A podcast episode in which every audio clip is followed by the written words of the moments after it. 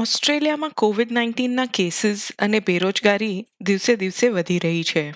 એવામાં નોકરી શોધી રહેલા ભાઈ બહેનો માટે યો કરિયર ડાઉન અંડરના નૈષદ ગળાની મહત્વની ટિપ્સ આપી રહ્યા છે. નૈષદ એસબીએસ ગુજરાતીમાં તમારું સ્વાગત છે. Thank you Pooja. અત્યારે જોબ શોધી રહેલા ભાઈ બહેનોને તમે શું સલાહ આપી શકો? બિલકુલ પૂજા. અને હું સૌથી પહેલા તો એ સ્વીકારું છું કે અત્યારે જોબ એનો શોધવી અને મળવી એ બંને જ બહુ જ તકલીફ વાળું કામ છે.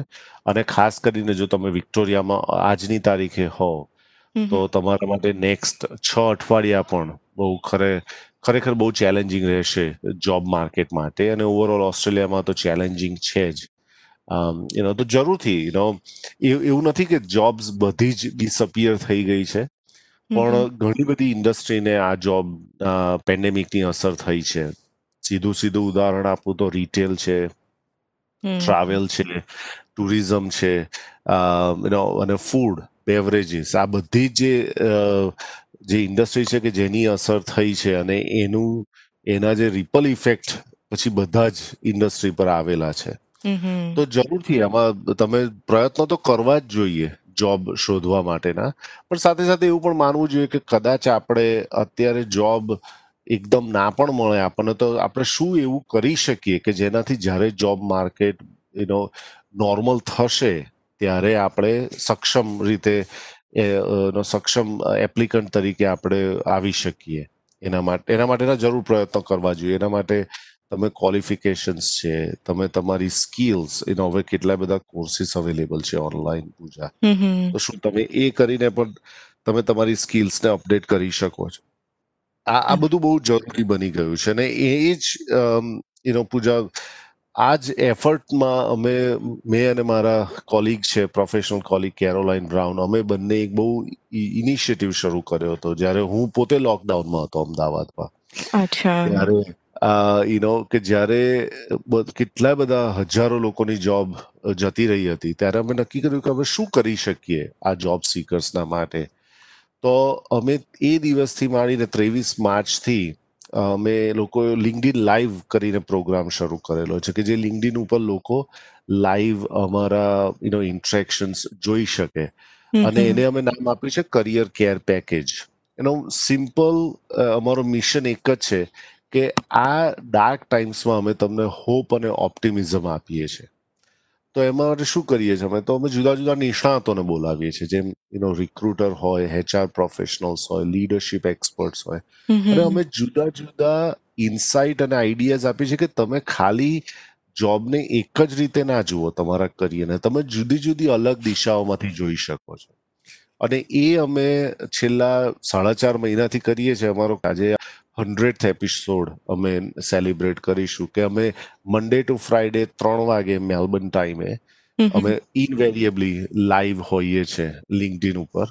અને જેના થકી અમે હજારો લોકોને યુનો પહોંચી શકીએ છીએ અને કેટલાય લોકોને એના થકી ગાઈડન્સ મળે છે સપોર્ટ મળે છે અને સૌથી મોટું કે એમને અપલિફમેન્ટ મળે છે કે અમે કેવી રીતે આ પેન્ડેમિકમાં જોબ અને કરિયરને જોઈ શકીએ છીએ. તો આ અમારો એફર્ટ છે. અત્યારે જોબ સર્ચની વેબસાઇટ્સ પર આપણે જોઈએ તો ઘણા જોબ્સ દેખાય છે ત્યાં. પણ દરેક જોબ માટે સો બસો એપ્લિકેશન્સ તો હોય જ છે. તો એવામાં બીજા બધા એપ્લિકેન્ટ્સ કરતા આપણી પોતાની અરજી સ્ટેન્ડ આઉટ કઈ રીતે કરી શકીએ? પૂજા એ બહુ જ બહુ જ સરસ પ્રશ્ન છે અને એ પ્રશ્ન અમે કેટલી વખત અમારા પ્રોગ્રામમાં ડિસ્કસ કરેલો છે એનો કોઈ સાચો એનો હું મારી એવી અપેક્ષાથી હું તમને એકદમ સ્પષ્ટ જવાબ આપી શકું પણ એનો કોઈ સ્પષ્ટ જવાબ નથી એના થોડાક હું તમને કારણો આપું.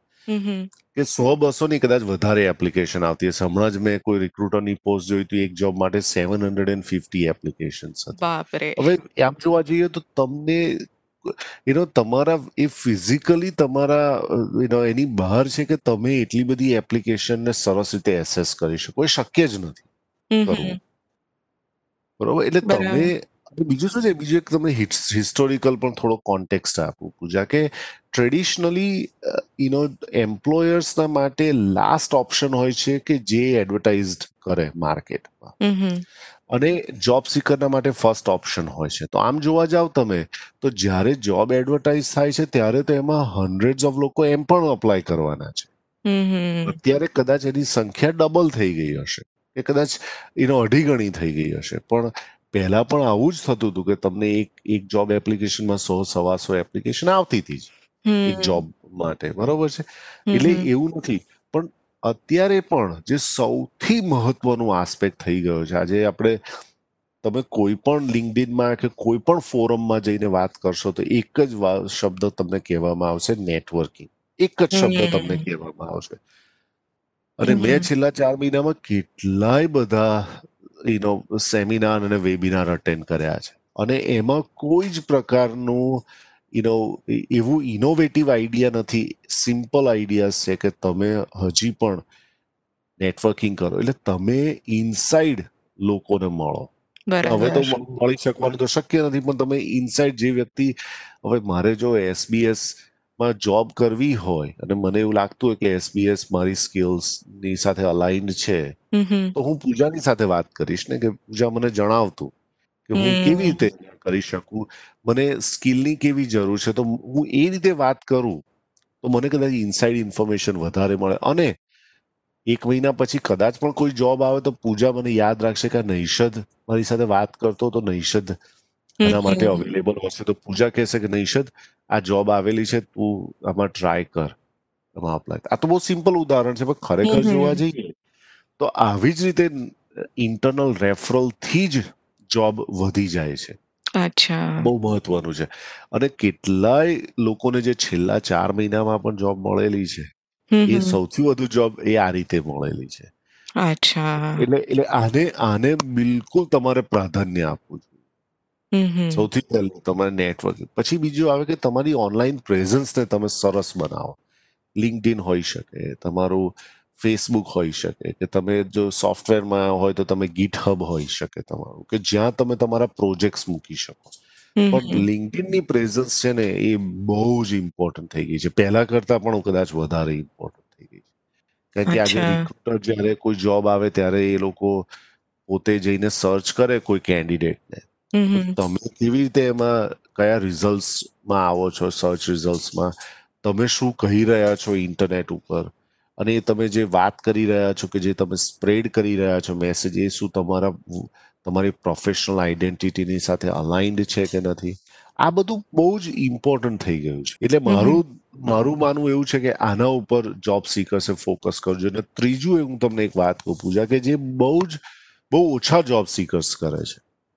એ છે ડાયરેક્ટ એમ્પ્લોયરનો અપ્રોચ કરવો અચ્છા. સીધો એમ્પ્લોયરનો જ અપ્રોચ કરવાનો. હું એવું નથી કહેતો કે તમને ટેલસ્ટામાં જોબ કરતી હશે તમે એના વન થ્રી હંડ્રેડ નંબર પર ફોન કરશો તો કદાચ કોઈ જવાબ નહીં આપે તમને.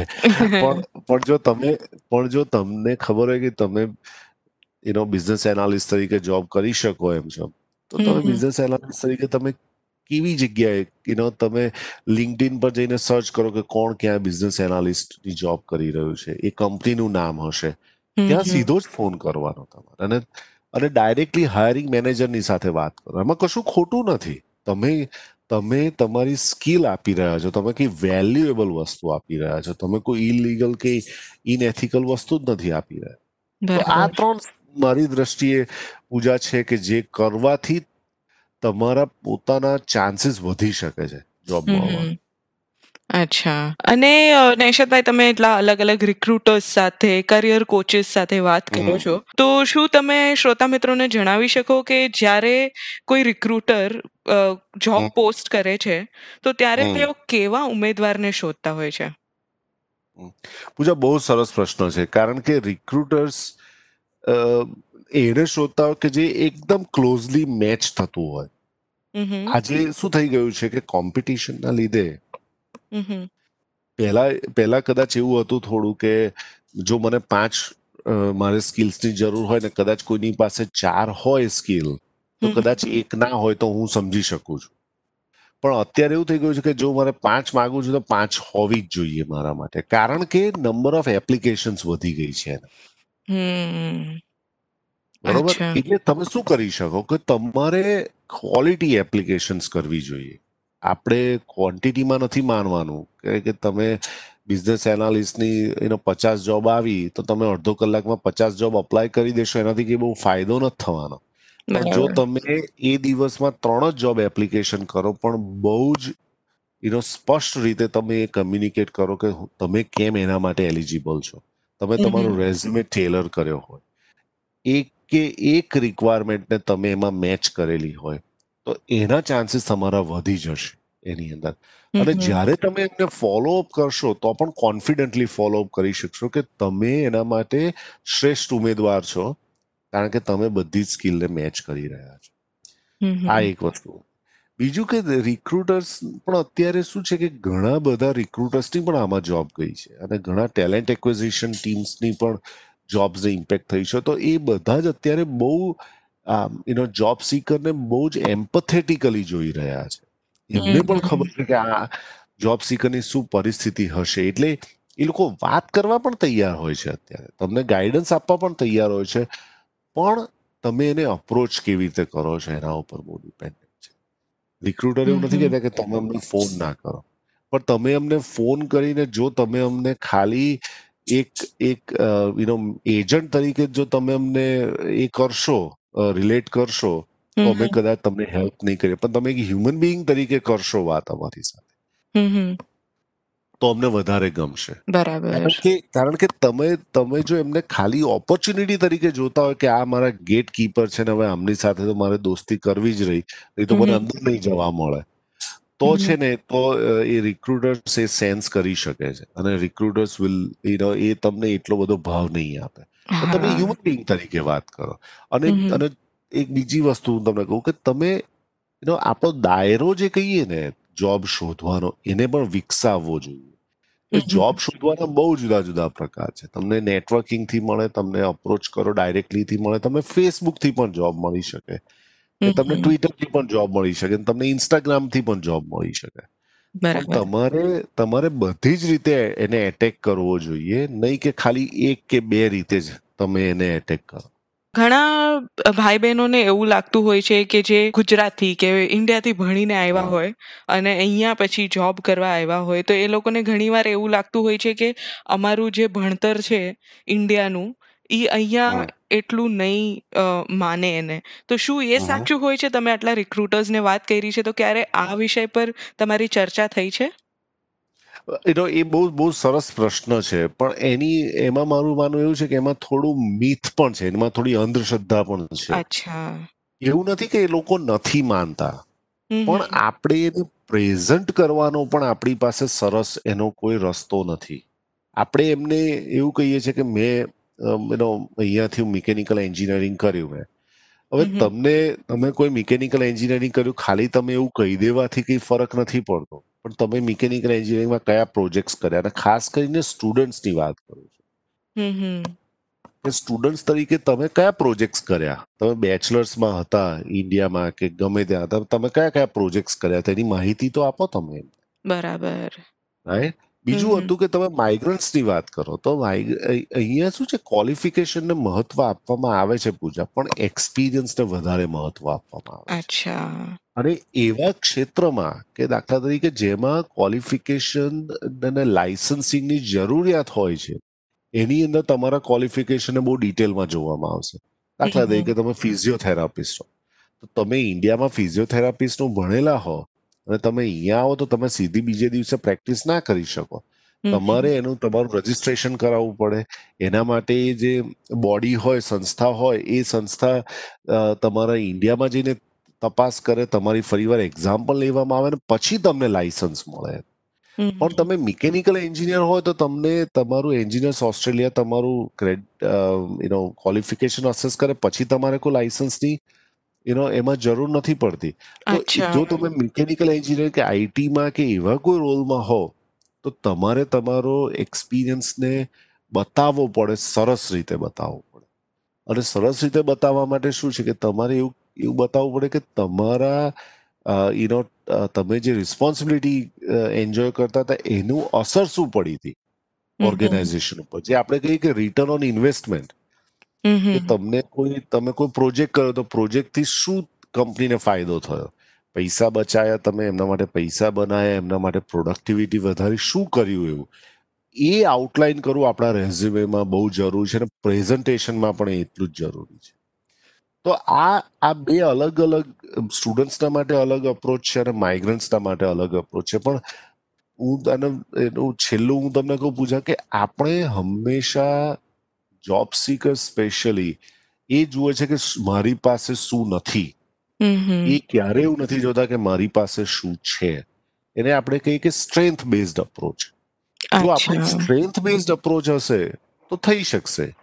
પણ જો તમે એવું જ વિચારશો કે હવે મારી પાસે તો આ પણ નથી ને આ પણ નથી ને પેલું પણ નથી તો તમે હંમેશા વીકનેસમાંથી જ અપ્રોચ કરશો એમ્પ્લોયરનો એટલે તમે શું આપણે ગુજરાતીમાં કહીએ ને કે તમે રણમાં જતા પહેલા જ હારી જશો.